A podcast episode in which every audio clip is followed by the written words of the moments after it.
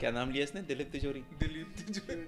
हाँ अपनी जरा स्टोरी बता। मर्डर मूवी देखी भाई अभी चल मर्डर में क्या हुआ था कि मैंने सेट मैक्स में मर्डर देखी और मैंने पूरी पिक्चर देख ली। लेकिन उसमें एक भी सीन नहीं आया यार मतलब। वो शुरू में वो ट्रेन वाला सीन देखा था मैंने कई बार चुप चुप चुप के। लेकिन वो ट्रेन आती गई जाती गई। लेकिन वो फ्लैशबैक में वो पहुँच ही नहीं पाए। मल्लिका शेरावत कुछ सोच ही नहीं पाई। फिर केबल वाले ने एक दिन भला किया हमारा और केबल वाले ने लगाई। तब देखी हमने। अन अनसेंसर्ड तुम्हारे यहाँ तुम्हारे यहाँ क्या, कौन सा था? तुम्हारे यहाँ? तुम्हारा केबल वाला क्या लगा था? और तुम्हारा बचपना कैसे गुजरा? जरा उस बारे में बताना। जो तुमने, क्या कहते हैं rent TV F TV girlfriend क्यों नहीं बनी ज़िंदगी में? और क्यों नहीं बनाई? क्यों ज़रूरत नहीं पड़ी उसकी? क्या रीजन थे? गर्लफ्रेंड्स बहुत बनी थी, लेकिन कहर वो केबल वाले को डांट दिया था यार पा, पापा ने ज़बरदस्त। केबल वाले को मारा था क्या?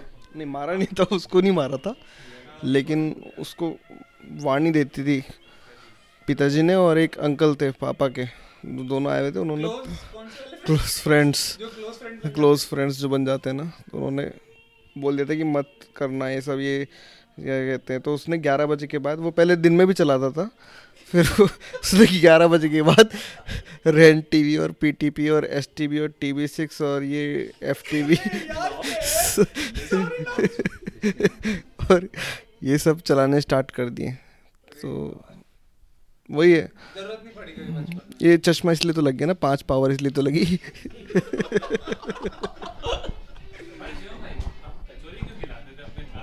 हाँ अरे यार तुम पैटी वैटी भी तो खिलाते हो उसको एक लड़के को। तुम पैटी भी तो खिलाते हो एक लड़के को। वो तो इसलिए था ना कि जिससे कि उसको वो क्या कहते हैं सामने बोर्ड पे मेरे को दिखता नहीं था तो उससे कॉपी भरवाता था ना अपनी पूरी। कॉपी भरवा लेता था और उसको रोज पैटी खिलाता था। तो मेरे लिए वो सब काम कर देता था पहले ही। तो ये सही था। अगर वो काम लड़की के लिए कर ले तो सही रहता था ना। ये काम बहुत ज़रूरी होता है। और वकील अंकल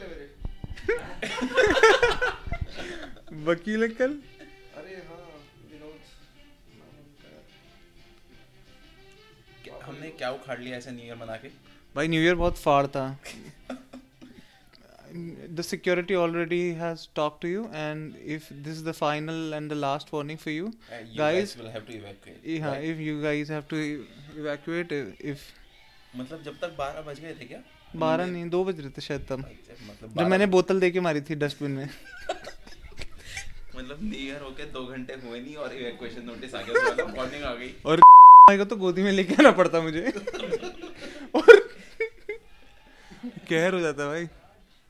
फिर हमने कहा अब इस रूम में नहीं बैठेंगे हम दूसरे रूम में चलते हैं। उस अगर वो आते कि भाई 323 वाले हल्ला कर रहे हैं तो? ले जाते हैं उठा के। ऐसे उठा के बाहर रख देते भाई। भाई होमलेस जैसे लेटा होता वहाँ। Homeless and hopeless homeless and hopeless